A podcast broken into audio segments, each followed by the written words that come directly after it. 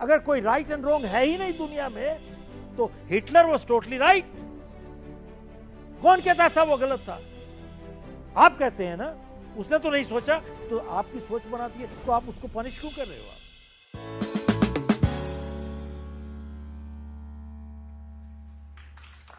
साहब मैं अपने प्रोग्राम लीडरशिप प्रोग्राम तकरीबन 20 कंट्रीज़ में करता हूँ।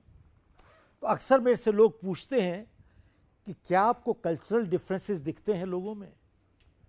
तो मैं कहता हूँ कि साहब, मेरे को समानता ज़्यादा दिखती है डिफरेंसेस कम दिखते हैं।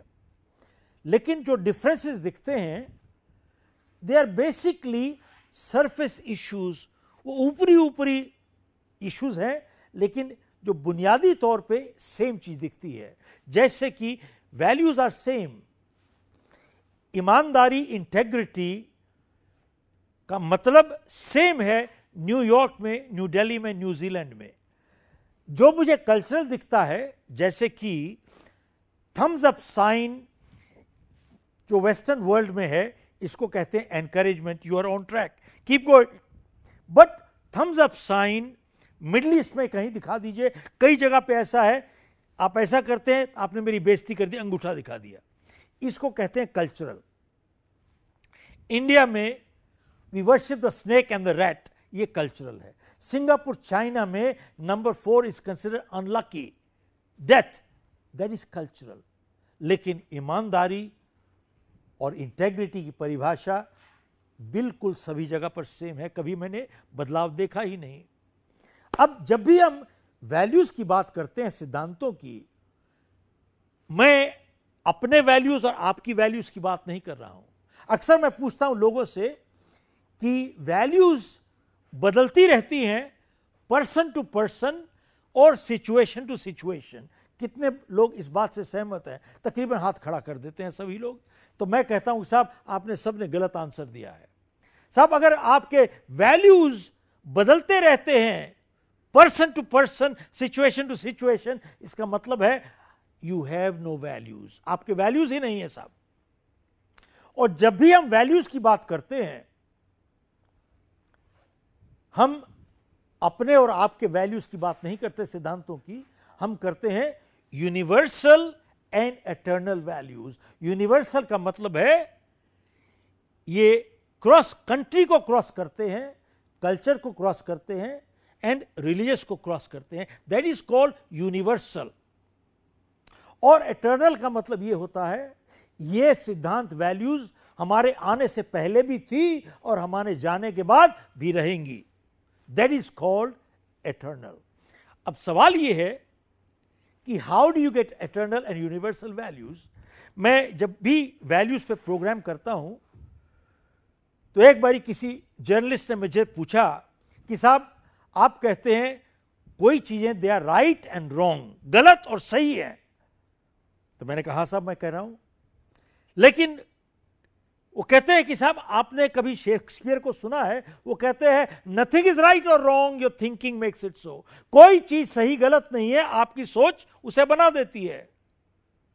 तो मैंने कहा, भाई, अगर हर चीज़ सब्जेक्टिव है, कोई राइट रॉन्ग है ही नहीं दुनिया में तो इस दुनिया में हर क्रिमिनल को जेल से छोड़ देना चाहिए। कौन कहता है वो गलत है? आप गलत कहते हैं? उसने नहीं सोचा था गलत है। तो उसकी गलती क्यों? आप जेल में क्यों डाल रहे हो उसको?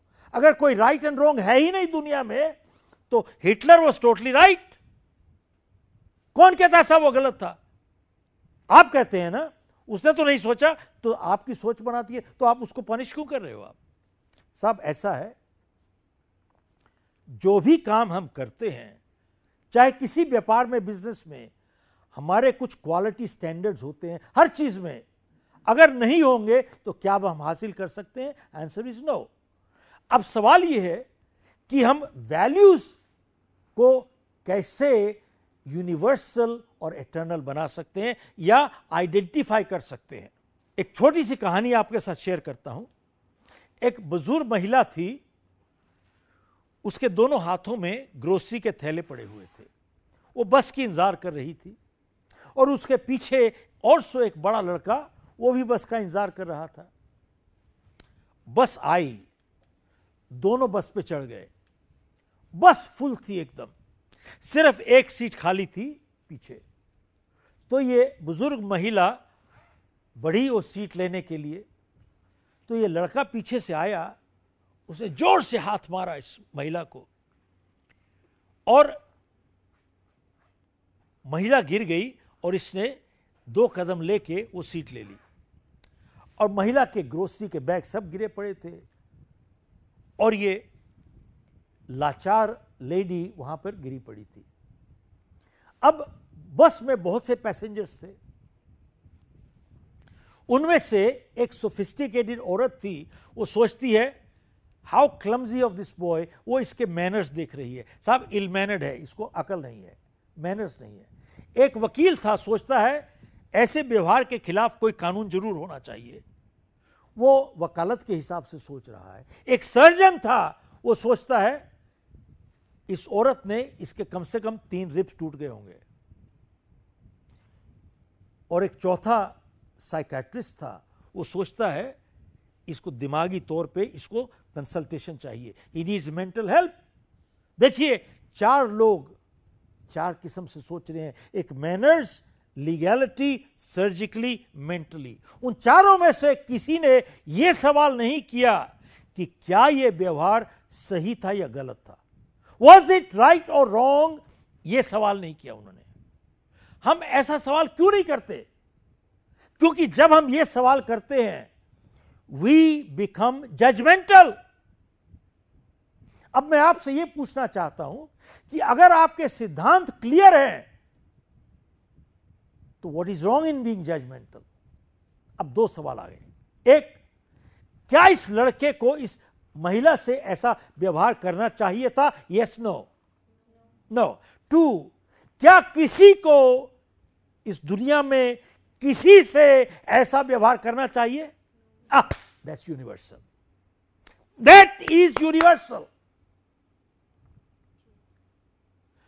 साहब, देखिए सिद्धांत उसूल क्लियर करना इतना मुश्किल नहीं है। हम लोग करना नहीं चाहते। इसलिए क्योंकि हम में हिम्मत और गुर्दा नहीं है सच्चाई को फेस करने का। असूल क्लियर करना मुश्किल नहीं है। जानते हो, हर डॉक्टर जो ग्रेजुएट करता है, पास होता है, उसको एक ओथ लेनी होती है हिपोक्रेटिस की ओथ। कितने साल पुरानी है हिपोक्रेटिस की ओथ? 2000 साल पुरानी। आप लोगों में से किसी ने पढ़ी है क्या? अगर आप जाके पढ़ें, सिर्फ़ छह लाइन की ओथ है साहब। अगर ईमानदारी से हिपोक्रेटिस की ओथ पढ़ी जाए तो क्या उससे ज़्यादा वैल्यूज़ चाहिए आपको? ओथ में लिखा है, अपने पेशेंट का हित आपसे सबसे ऊपर होना चाहिए। बताइए, जो ईमानदार डॉक्टर है, वो पेशेंट का हित देखेगा।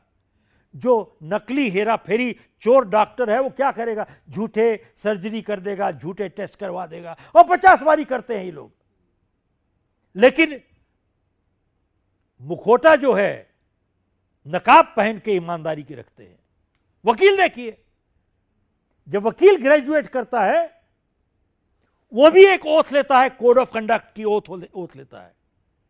लेकिन असलियत में क्या करते हैं? वो मुर्गा पकड़ता है, उसको निचोड़ता है उसको। डेट लेता है 25 साल की, ताकि उसको, उसका मरण कर दे वैसा यही सीखे। सब एक जज लेता है, जब जज पोजीशन लेता है, उसको ओथ लेनी होती है।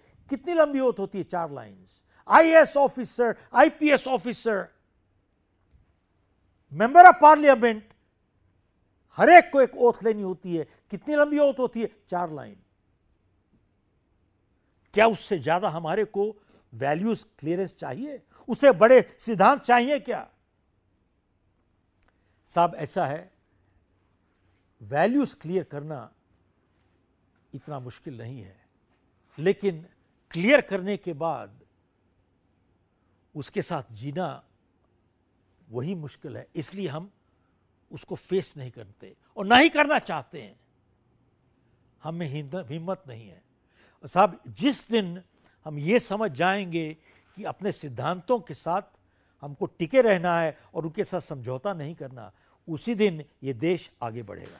अब किसको मालूम है कि छह महीने के बाद जिस दिन नेक्स्ट डे प्रोग्राम हो रहा है, उस रात को क्या 104 बुखार नहीं होगा आपको? कौन सी गारंटी है? अब वहाँ पर हज़ार आदमी सामने खड़ा हुआ है। क्या आप स्टेज पे आके कह सकते हो कि आज मेरी तबीयत ठीक नहीं है, इसलिए परफॉर्म नहीं करूँगा मैं ठीक से? क्या कह सकते हो आप?